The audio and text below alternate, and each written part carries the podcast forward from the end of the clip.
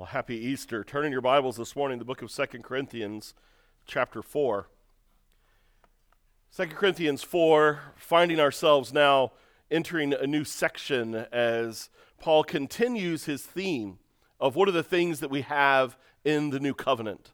And he's already explained that we have confidence through the new covenant, and because of the hope that we have, and we have a boldness because of the new covenant. And we saw last week how he applied that to ministry with believers. This week, he, he turns his attention and he's meditating, he's preaching to his own heart. How is it that we function as we minister to lost people as a result of the new covenant in our lives? And so, if you have your Bible, 2 Corinthians 4, and we're going to work our way through the first six verses this morning. Paul, writing to the church in Corinth, he says this Therefore, having this ministry by the mercy of God, we do not lose heart, but we have renounced disgraceful, underhanded ways. We refuse to practice cunning or to tamper with God's word. But by the open statement of the truth, we would commend ourselves and everyone's conscience in the sight of God. And even if our gospel is veiled, it is veiled to those who are perishing. In their case, the God of this world has blinded the minds of the unbelievers to keep them from seeing the light of the gospel of the glory of Christ, who is the image of God. For what we proclaim is not ourselves, but Jesus Christ as Lord, with ourselves as your servants for Jesus' sake. For God, who said, Let light shine out of darkness, has shone in our hearts to give the light of the knowledge of the glory of God in the face of Jesus Christ. It's late in the Civil War. Union Artillery Battery moves forward uh, to commence their training. They've just received their new 10 pound Parrott rifled gun. They load it, the team of eight loads it. Uh, they've been drilled relentlessly by their lieutenant.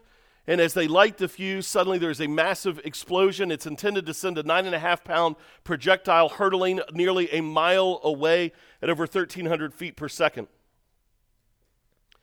But its explosion at the barrel itself immediately kills four of the soldiers, wounds the other four, and kills another two from a nearby artillery battery.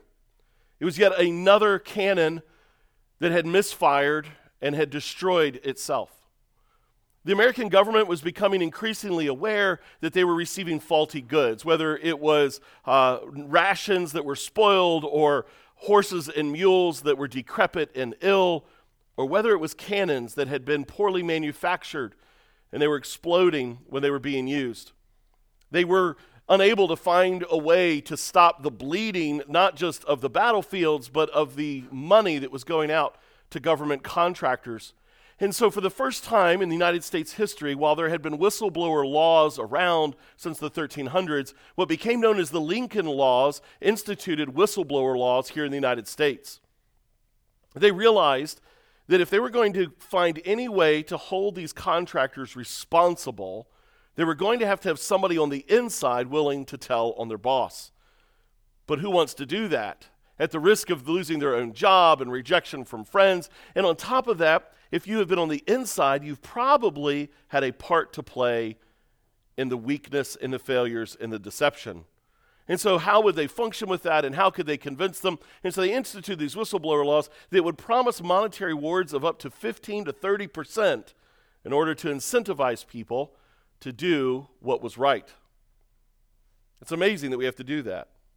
It's amazing that as a culture, as a world, and it's not just the United States, these whistleblower laws exist really around the world, that we have to so incentivize people to do the right thing to speak truth, to be willing to save lives. Because whistleblower laws, we now know, have come to rescue thousands and even millions of people's lives by whether it's water that has been tainted and no one wants to admit it, whether it's vehicles that explode on impact and the government knows it, whether it's car manufacturers that knew for years that seatbelts would save lives but didn't want to spend the few dollars or even pennies on the dollar in order to save your life or mine.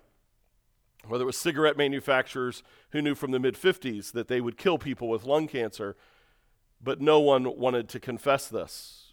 What does it take to incentivize people to do the right thing. That really is lying at the core of what Paul is addressing here in these six verses, albeit in a spiritual way. What does it take? What reward would we require to speak truth to other people? What do we need to incentivize you and I to be bold with the gospel?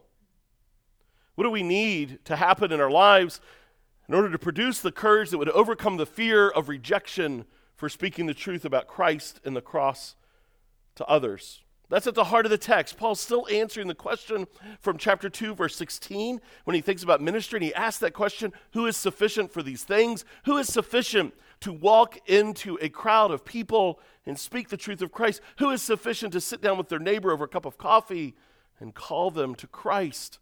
Who is sufficient to share the gospel with a family member who may reject you as a result of it? When was the last time God had so clearly given you an effective open door of opportunity of the gospel, and you shut the door out of fear, out of worry, out of anxiety, out of lack of courage. When we read of Paul, it's important that Corinthians helps us to understand that Paul is not a super saint. Paul wrestled with all of his own weaknesses and fears and struggles. In fact, you could even think of the dominant theme of Second Corinthians being what's it like to do ministry out of weakness or out of the midst of suffering?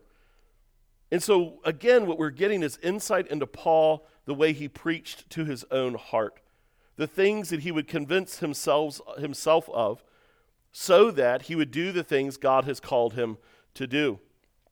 And so, we can look at it and think of it this way this morning. We proclaim the gospel because we have known its mercy and power.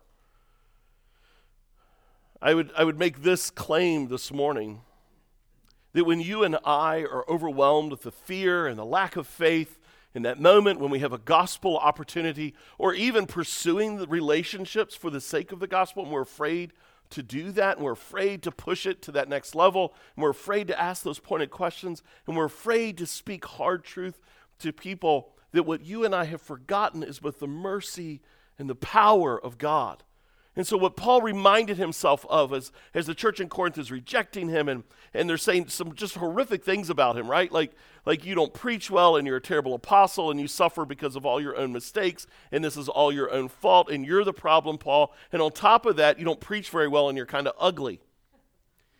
And in the face of all that, Paul's asking, How do I go out tomorrow and do this? And Paul thinks mercy and power. We can easily break this specific text this morning down into three sections. And I think it'll just help you mentally maybe to track along as we work our way through the verses. Section one, where does this courage to speak the truth come from? We see that in verses one and two. And so you kind of three couplets that go on here. And then section two is the offense of the truth, the offensive nature of the truth itself that we'll see in that middle passage there of verses three and four. And then lastly, the power of the truth in verses 5 and 6. Ultimately, where Paul will drive his own heart. Again, I ask you, when was the last time you were afraid?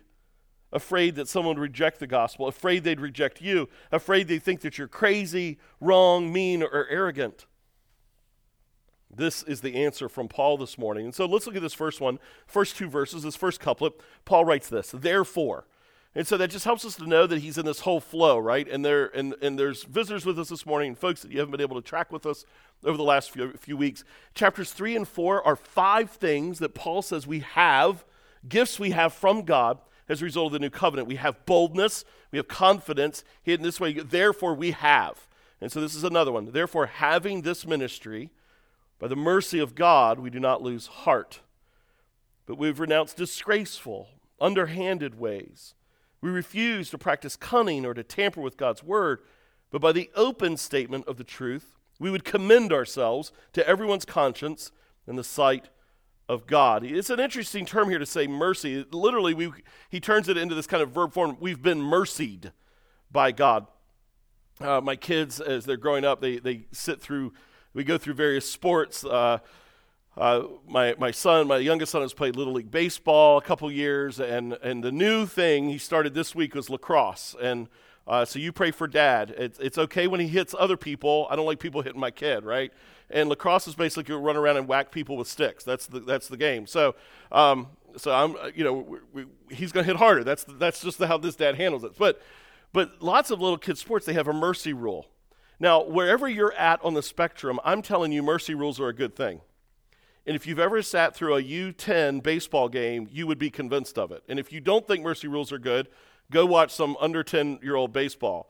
Because you get to the second inning and it's like 20 to 0 you're all ready to shut that mess down right? And that's a mercy rule right? Like we just lost by mercy rule and so we ended it great. Uh, you know the kids just get their snow cones and, and everybody goes home happy mercy it's, it's that kind of that we got mercied is, is probably the way we would think about it and so it's a look to the past that says I've gotten mercy. Now, so what is mercy, right? So mercy is different from grace. Mercy is God not giving you what you deserve. Um, it's Him withholding from you what you've earned. And what we know biblically is that we are all are sinners. We've all sinned. We've all come short of the glory of God. And because we're sinners, we're condemned. We're condemned to a physical death. We're condemned to an eternal death. Mercy would be God not giving us that which we have earned, the eternal death that we have all earned. That would be mercy. So mercy is holding back from you what you've deserved. So what Paul is thinking is, I got mercied. It was held back from me that which I deserve. This little team is not as good as that team. It's the second inning. They got six innings uh, of total of baseball to play. So they got four left to go, and they're down 20 to nothing they deserve to get their tails whipped for another four innings. But Mercy Rule says, no, we're not going to give you all you deserve. Paul is saying this ministry, and it's a word that, that many of us are familiar with, it means to serve. He says, This service that God has given to me, this responsibility, this obligation, I'm to steward, I've gotten it out of mercy. So somehow God has not given me what I deserved, and instead has given me this and he sets his heart there. it, it is to communicate that Paul is convinced he's a man indebted. Paul is convinced he's a man who lives under a claim on his life. This makes people uncomfortable in Bible Belt. It makes them uncomfortable in Bible Belt because they misunderstand when, they, when people tell them that salvation is the free gift of God. It is the free gift of God. You can do nothing to earn it, and you don't deserve it. That doesn't mean it doesn't put any claims on your life once you're saved. And the fact is, your life is not your own, it's been bought with a price. The blood of Jesus Christ, which has afforded God the opportunity to give you mercy. And so Paul says, I've been mercied. I owe God. It's an attitude that something is held over him. It's a deep sense of indebtedness for the grace, the undeserved merit of God, the favor. You don't deserve it, and I pour it upon you. That's grace. Mercy is you deserve this, and I hold this back from you. And Paul, as he contemplates this, that begins to open his mouth to be willing to speak the truth. Therefore, having this ministry by the mercy of God. Next, he says he's courageous and uncompromising about it. That's what the phrase there means we do not lose heart. Um, it's, it's not that, um, it's not a phrase about discouragement, it's, it's a phrase about having courage. I don't wilt in the face of my fear. I've told my sons and my daughter as well, I've told her, look for a man who's courageous. I've told my boys, it's my goal to raise courageous men. Uh, courage is not the absence of fear, as we all know, it's action in the face of fear. And so Paul says that mercy somehow drives him that when he is afraid to speak the gospel, he does it anyway. What that means is when you and I are sitting in that coffee shop with a friend that we know desperately needs Jesus, and, and the door is there, that, um, that moment is there when we can change the conversation. And it's so simple, comes in such simple gifts, right? Hey, what did you do this weekend? And your immediate thought is, um, I did a bunch of yard work Saturday and I went to church Sunday, but I don't know if they go to church or I don't think they go to church. I know they don't go to church. The last thing I want to say is I went to church because then it's going to make this conversation awkward. And so we suddenly talk about the Final Four and, and, and mowing our lawn because we're afraid. I don't say this to you as one who is unafraid. Paul does not write this as one. How would Paul know this? Unless Paul himself experienced the fear of that moment. And so, what Paul does, and what I'm commending to your heart and to mine, is this concept that in that moment, what we need most is to reflect on mercy. And so, Paul says, because of this mercy, I am courageous. I don't lose heart, but then I'm also unwilling to compromise the truth. And he gives this whole list, and it ties back in to the end of chapter 2, where he talks about people that are peddling the gospel. Uh, they soft sell the gospel for their own ends. And, and we could talk, there's lots of terrible preachers out there, right? There's lots of really good churches, there's lots of really good pastors out there, but we all know there's lots of really terrible ones that are in it for the money. And how can this make me uh, look better, feel better, have more, be more, right? And, and those, those guys are operating in Paul's day. And so they only speak the truth of the word to the extent that it makes them look good and makes them accepted and, and affirms what people think already so that nobody gets mad at them. And Paul says, I'm willing, unwilling to do that. And he rattles off this whole list he says, We've renounced disgraceful, underhanded ways. He says, We refuse to practice cunning or to tamper with God's word, to twist it. He, he says, I, I refuse to shy away from saying hard things, from I refuse to close my mouth when it's an inconvenient truth. I refuse to not challenge people on how they are doing life. Faint hearted and fearful people take refuge from the storms of criticism by avoiding hard things. Now, you, uh, let's be clear the way your heart and my heart works about this is we preach a lot to our own heart. And so there comes this un- uncomfortable moment when I should say something hard or something unconven- inconvenient and should bring truth to bear, and I don't want to. So this is what I convince myself. In this moment, I'm actually, I'm not being fearful, I'm seeking peace. Right, right. I'm, I'm, a, I'm being a peacemaker here. Um, I, I, am not fearful. I, I just realize we all need to get along. Um, now, now, right now isn't the perfect moment. But, but, but when there is, I'll do it.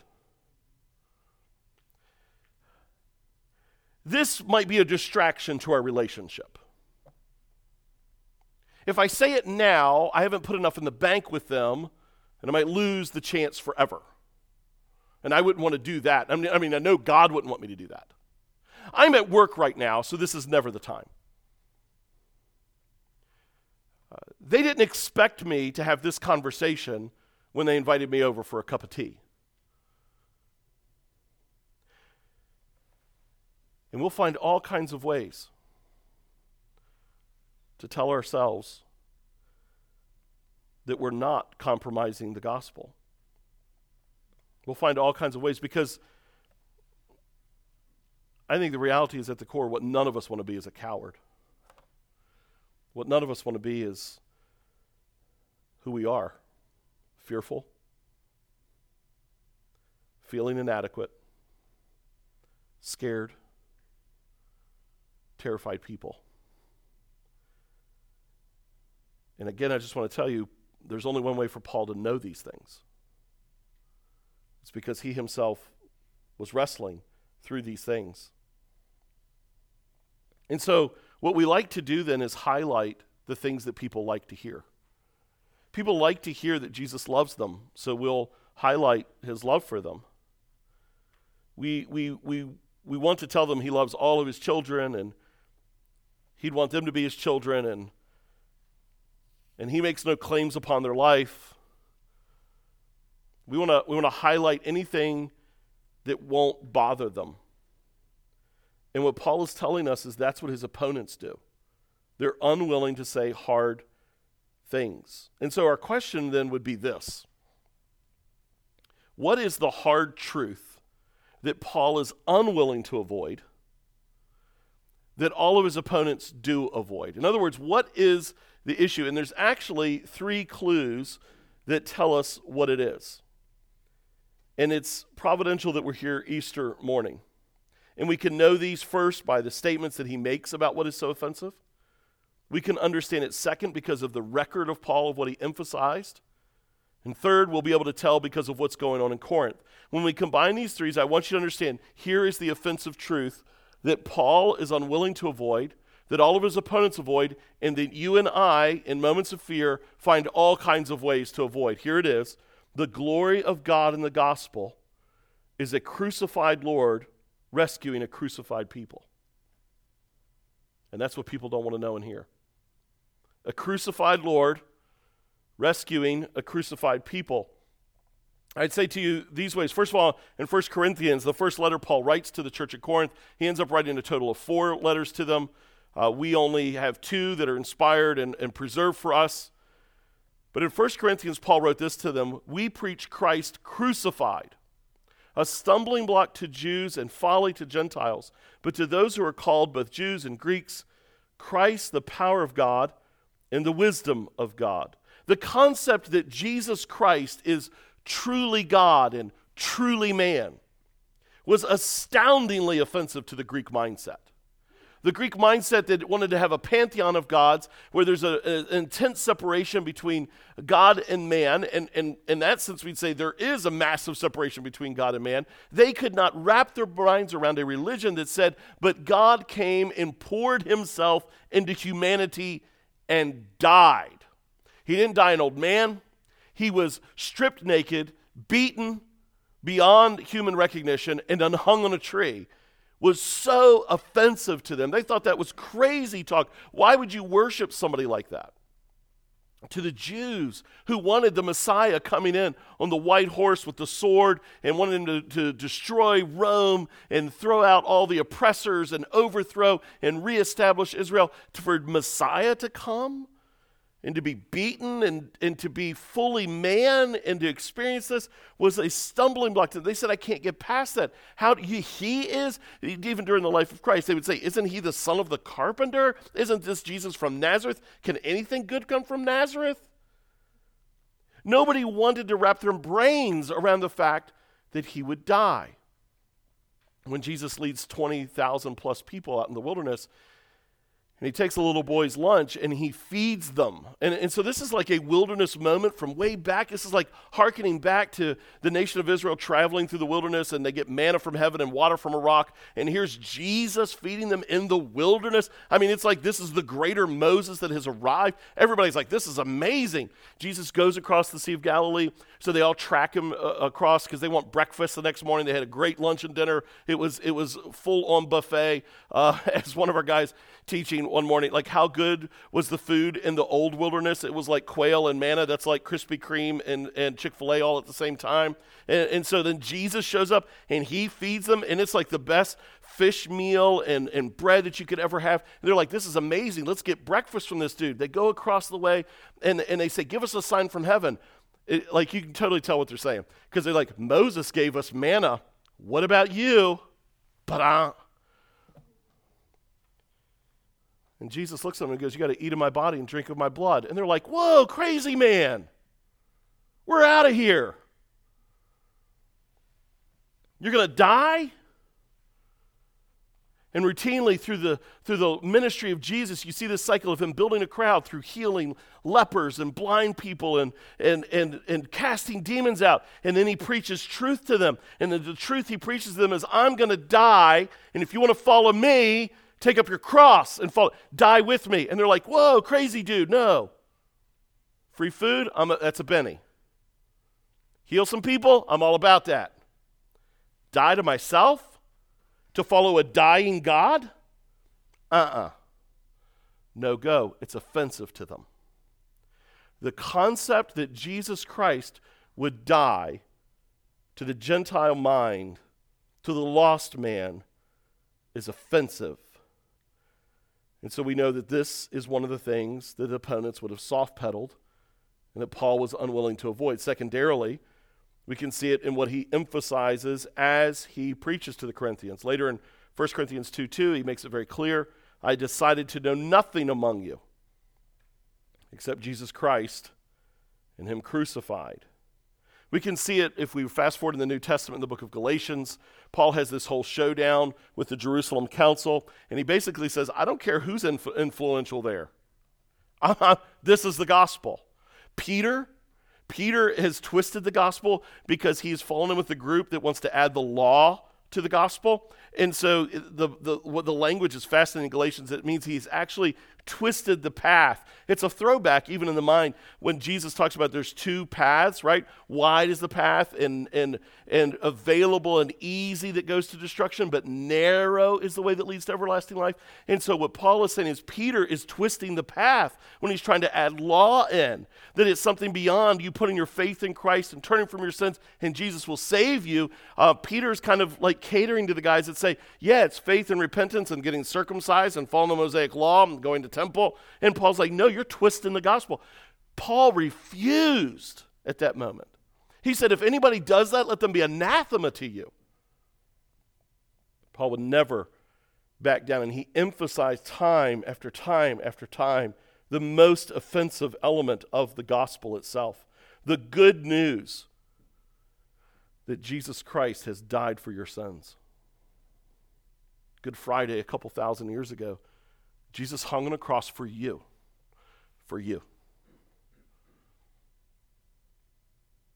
He was beaten for you. He was whipped for you. He was rejected for you. He was mocked for you. The Father, the Heavenly Father, turned his face from the Son, his Son, for you. And that offends people, it bothers them. And so we can uh, we know by what Paul said, I'm going to preach, what I'm going to emphasize, what I would defend. This offensive nature of the gospel is the death of Christ. And then, thirdly, because of what's going on in, in Corinth anyway. Because what this culminates in is this whole problem in Corinth of what that means if Jesus was crucified and he is leading and rescuing a crucified people. This is what it means it means you are called to obey. Because in Philippians chapter 2, it says this it's, it's a fascinating statement. Me read it to you Philippians 2 8. In being found in human form, he humbled himself by becoming obedient to the point of death, even death on a cross. You cannot preach Christ crucified without preaching obedience for every believer. The obedience of Christ to the Father. Why does Jesus do this? Well, in the garden, what does he say? Not my will, but your will be done. Earlier in his ministry, he says, I didn't come to do my will, I came to do the will of the one who sent me. Philippians, it says he was obedient to the point of death. Uh, in, in Hebrews, I believe, it says that he learned obedience. Now, that's a fascinating term. Did Jesus have to learn to obey? Well, guess what that word uh, in the Greek means? It means he proved his obedience. Right? So I, I, don't remember what year it was. Some of you guys are Clemson fans. It was the early 80s. Didn't they have like a, um, a, a, a perfect season, right? right? Is that that's true, right? Right? They had a perfect season. You could have said in September they're the best college football team. You didn't know it till it was proven by the end of the season, right? That's what Jesus' life did. It proved, it revealed, and the ultimate revealing was death on the cross. So you can't preach Jesus crucified without preaching Jesus obedience. What does that mean then when you look at someone else? It means you can't talk to them about Christ's calls of the gospel, where Christ looks at sinful people like you and me, and he says, You are a sinner. Look, you know it, and God knows it. And in case you can't figure out that you're a sinner, hey, here's the Ten Commandments. Great. Then have you followed them? You've never lied. You've never stolen. You've never lusted. You've never committed adultery in your heart. You've never done it. You've never been so angry at somebody. Never been so angry that you wish you could hurt them. Never. None of these things. And, and the reality is, we all know that all of us have done. Every one of us. And he says, so then the condemnation of the law is death. And he says, but I will save you. Turn from your sin and put your faith in me, and I'll rescue you. I'll pay the price for your sin. on the cross.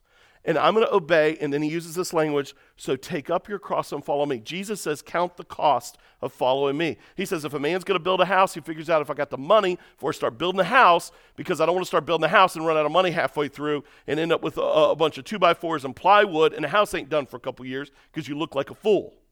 He says, so don't consider what it means to follow Jesus because it's going to be hard. He says, the foxes have a place to lay down, the birds got a nest, I got nowhere to lay my head. It's hard to follow me. Take up your cross and follow me. So when you preach Christ crucified, you are preaching the offense of Jesus' obedience and his demands of your obedience. That's what people don't want. That's what makes them mad. They're all about free gift. Oh, it's Christmas? Oh, it's uh, oh, salvation's like stimulus check. I didn't do nothing for it, but I just got it in my bank. Instead, Christ has paid the price and he's bought your life. The question then becomes what would he have me to do? And Paul, the big issue in Corinth was guess what? They didn't want to obey. You don't start obeying to get saved. But when you come to Christ, there must be a willingness to obey God in whatever he's going to call you to do whatever demand He places upon your life. And then He graciously will begin a process of change and transformation in your life to make you more and more like Jesus Christ. So, as Paul is coming to Corinth, the Corinthians don't want to discipline a guy out of their church who is having an affair with his stepmother. Gross. We're too spiritual to discipline him, we, we're too loving. Psycho. We use our spiritual gifts to make everybody look at me, to make me feel good, right? Oh, look at me. I can speak in tongues. I can prophesy. I can do this. Hey, look at me. I'm, I'm better than you. I'm spiritual than you. And Paul says, No, your spiritual gift is to serve God and serve others. They come to take communion and they don't want to eat with the poor people. Got the rich people, got the poor people. So the rich people come and they put on their whole spread. And some of them are bringing so much legit wine for their communion that they're getting drunk. Like, like I don't drink, but it's my understanding you got to throw back some serious wine to get drunk. These guys are getting drunk at communion, and Paul's like, That's not the Lord's table you're celebrating. What? They deal with one another where in their marriages, they come to church and they don't even want to sit together because for some of, some of the dear saints there, the dear sisters in Christ, when they're coming to the Corinthian church, they're feeling like, finally, I am free at last, free at last, and I can do my own thing. And you got other people that are marrying and getting divorced and just remarrying people, and they're trading wives. Like, oh, this is good. I, you know, you, you were last year's model. Time to refresh. He's like, that's not how marriage rolls. And then you got other people saying, don't ever get married. Jesus wouldn't want you to get married. And Paul's like, no, marriage is a good thing. You still get married. And you got other people saying, if marriage is so good, let's sample the goods before we buy the product. He's like, no. So Corinth has got a mess. Like, you're just like, are you kidding me? Yes, that is the Corinthian church. Doesn't it sound like I just preached about the American church? So it's the Corinthian church, and Paul says you need to obey. And that made them mad. Just like, just like, if in this moment we were to pause, we were to ask, when was the last time the Spirit's conviction rested on your heart? And a call to obey Christ. And so, right here in the text, it'd be to share the gospel with someone. And you didn't do it. But maybe it's beyond that. Maybe it was like you needed to ask someone's forgiveness. You didn't do it you kind of played, maybe they got over it, and so I don't need to repent of what I did. Or you were angry with someone in a sinful way. Or you've been wrestling with lust and failing, and you're in bondage. And the Spirit's conviction has come, and you know you're called to obey, and you're like, Mm-mm. You see, we dare not live in a glass house and throw rocks at the Corinthians. But somehow, somehow, to be very honest with you, it's my job to break my glass house and yours so that Jesus can build it. And so the offense here is obedience. We proclaim the gospel because we've known his mercy and power. So now he, he digs into the offense of the truth even more in the next section because he wants us to understand how's this working in people's hearts and lives. And even if our gospel is veiled, it is veiled to those who are perishing, to the dying. He's talking about lost people. So he, what he's saying here, to be very clear, is my gospel is so clear that if you don't get it, it's a you problem. That's not giving him an out. He's just owning the theological reality of people's spiritual condition.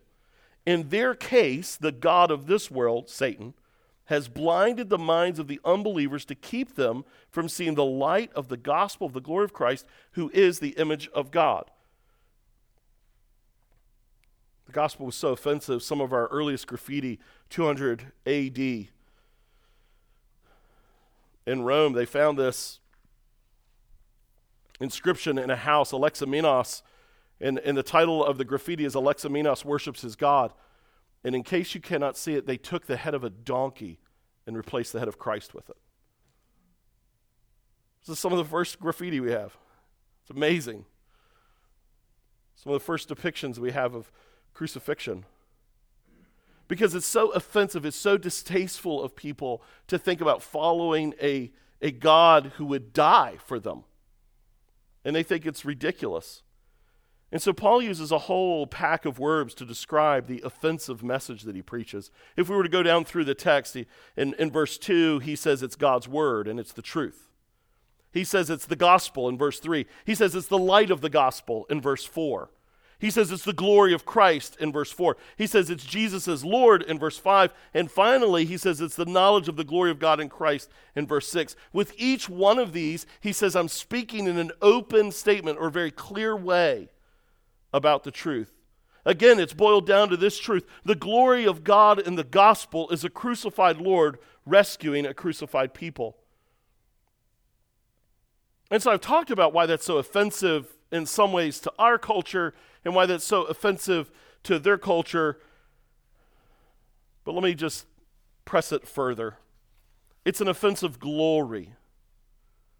You see, because the cross of Christ and the cross of the gospel shatters the worldview of a lost person in two dominant ways. Two dominant ways. Here's the offense in love and in its power.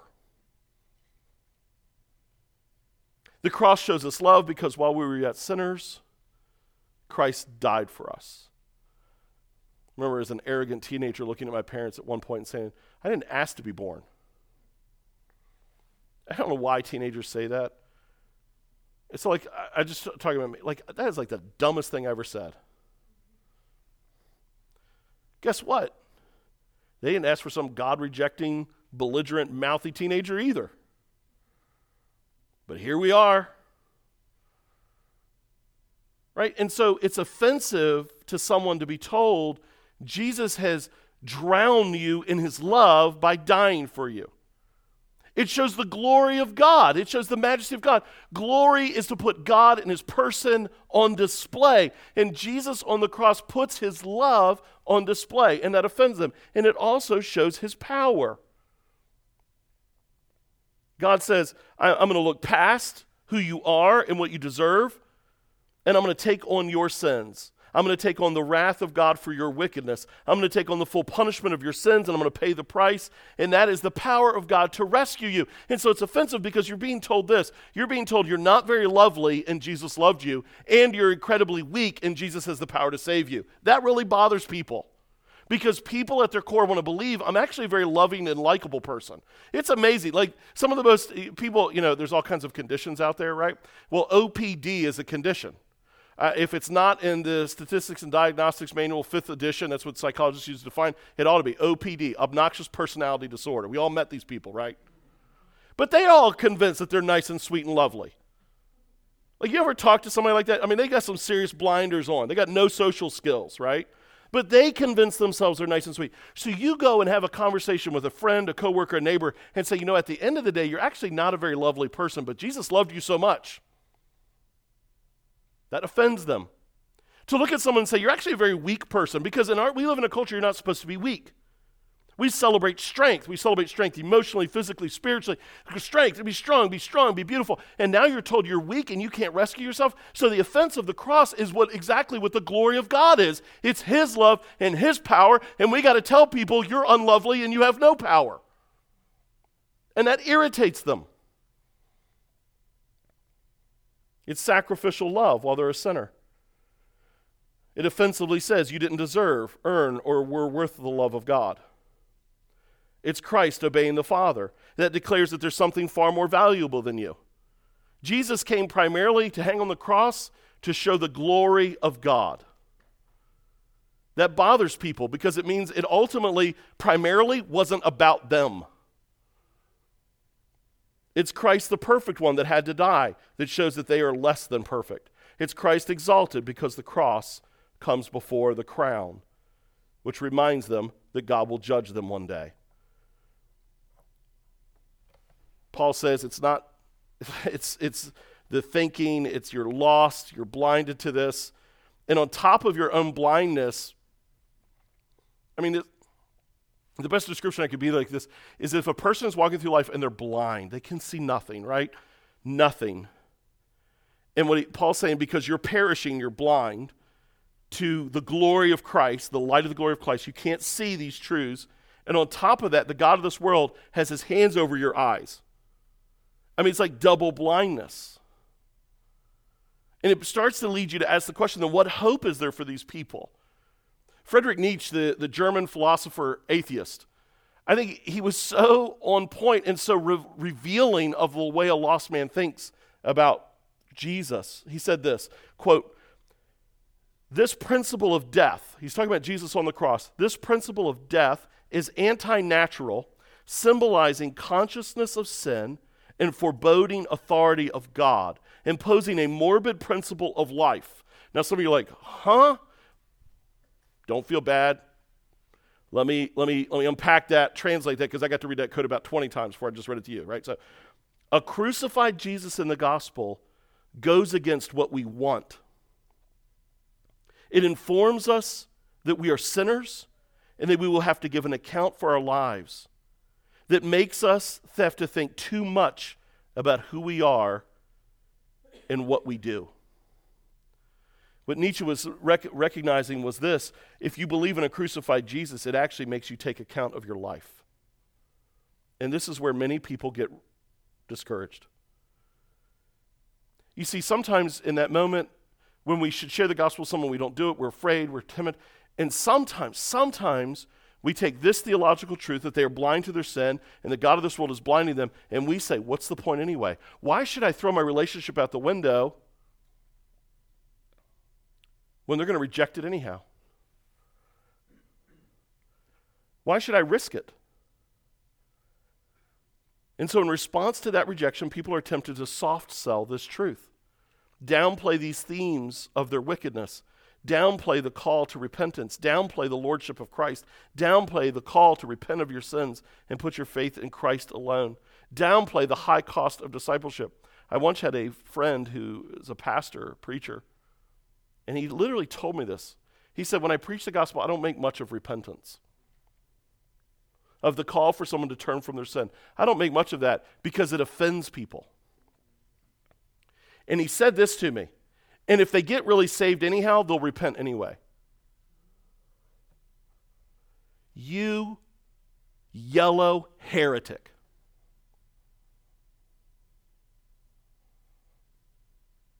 Why would we ever think that we can mask the truth of Christ and yet also love them? And so, how in the world, in the face of this, does Paul in verse 1 say he doesn't lose heart? And so that leads us to the last two verses. For what we proclaim is not ourselves, but Jesus Christ as Lord, with ourselves as your servants for Jesus' sake. For God, who said, Let light shine out of darkness, has shone in our hearts to give the light of the knowledge of the glory of God in the face of Jesus Christ. First of all, Paul goes back to this concept I have been mercied. We don't proclaim myself, but Jesus Christ and ourselves as your servants. Paul understands he is the doulos, the slave is the word there. Jesus has bought me. You see, a lot of people mistakenly believe that they're sinners and they don't want to become a slave of Christ, a follower of Christ.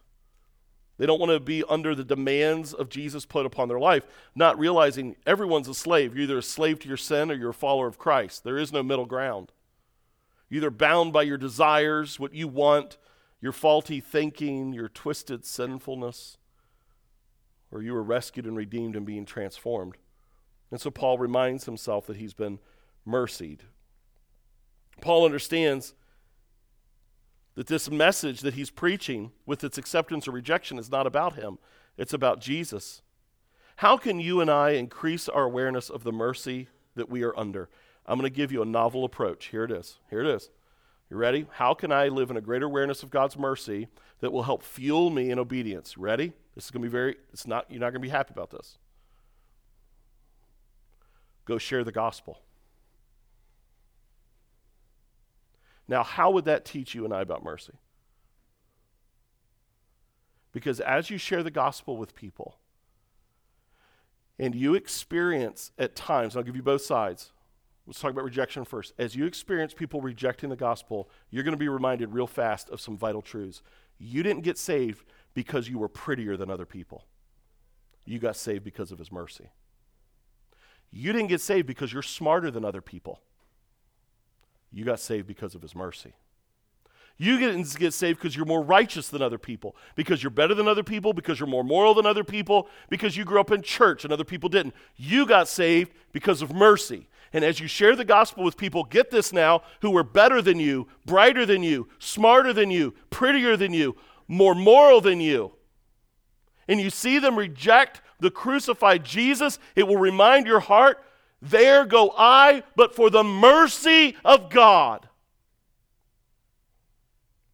And then on the other hand, as you share the gospel and through broken language and trying to get it out there, and you're stumbling over your words, and you're trying to remember uh, some the Romans road, and you're like, um, and Jesus died for you, and you don't want to mess it up, and you're scared, and you're like, God, give me power, and the Spirit's giving you words to say, and you're like, and and and so you need to turn from your sin and put your faith in Jesus and and and God will enable you, but I just don't know if I can get right. Guess what? You don't have to get washed before you get a bath, and, and so Jesus will wash you clean. And but I don't know if I'm gonna be able to give up these different things. Listen, turn to Jesus, and his power will save you, and his power will change. And you're telling someone, and you're like, boy, I just don't know. And then all of a sudden they say, Can I do that right now? And you're gonna be like, I mean, I mean, did, did, Goliath just die? I mean, did, did I just go walking through the furnace? Is this a Jesus way? And you're going to be like stunned because you're going to see God pour mercy on somebody. So whether they reject or whether they accept, nothing will teach you more about mercy than sharing the gospel with others.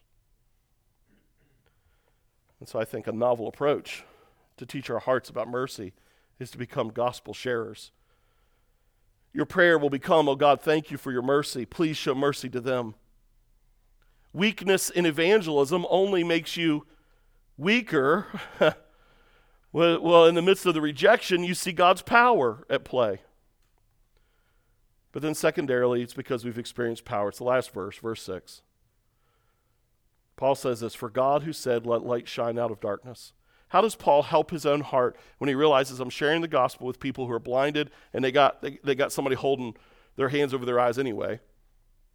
He reminds himself of this. Let, let, for God, who said, Let light shine out of darkness, has shone in our hearts to give the light of the knowledge of the glory of God in the face of Jesus Christ. Paul revels in the power of God. Now, there's a fair amount of debate. You, you read, if you read some time in commentaries, you'll find this. There's some, some debate here.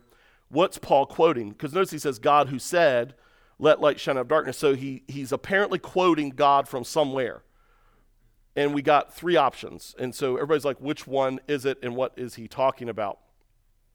So one is from Genesis when God spoke into darkness and said, Let there be light.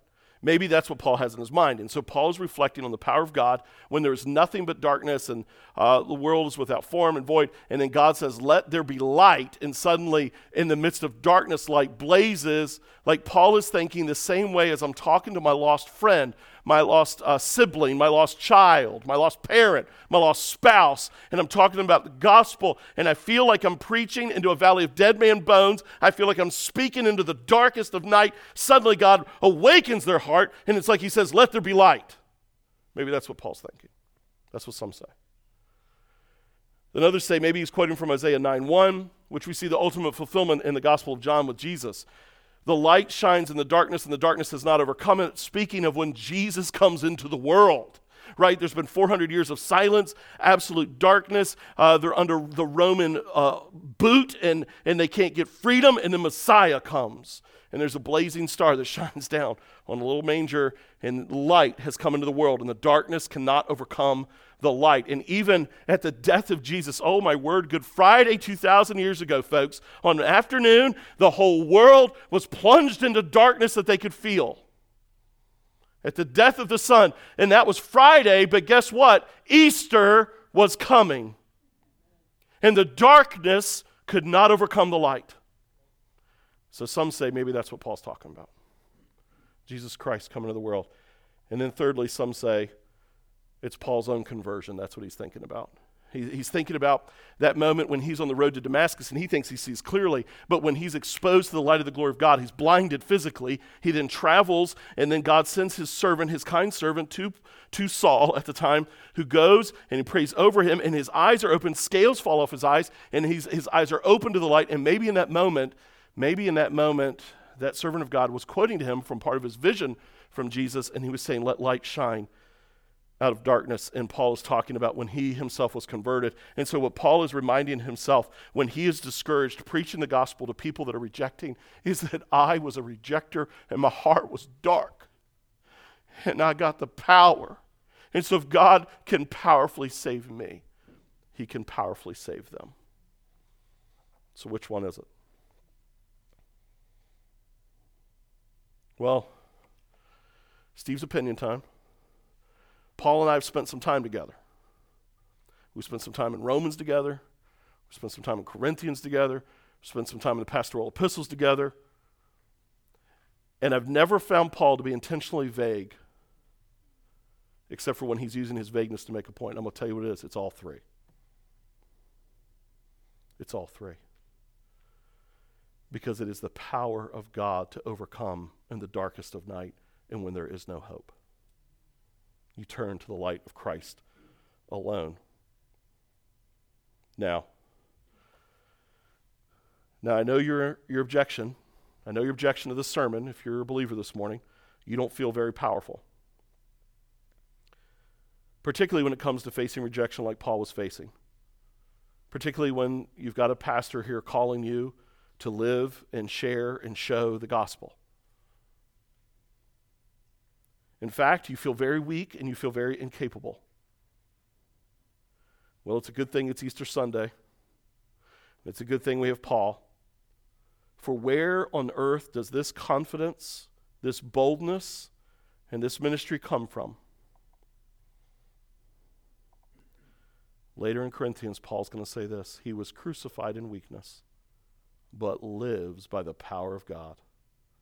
For we also are weak in him, but in dealing with you, we will live with him by the power of God. Jesus Christ was crucified in weakness.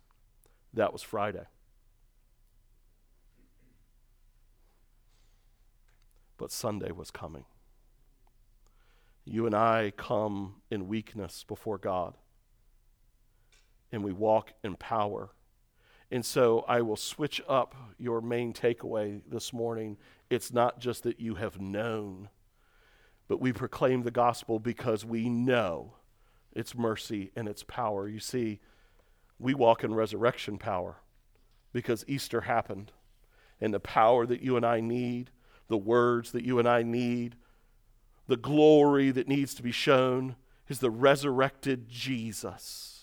And so I call you to join on mission with a fearful and timid Paul to understand you have this ministry by the mercy of God and by the power of the resurrected Jesus. If you don't know him today, may God's light shine into your dark heart, and may you come to see and know him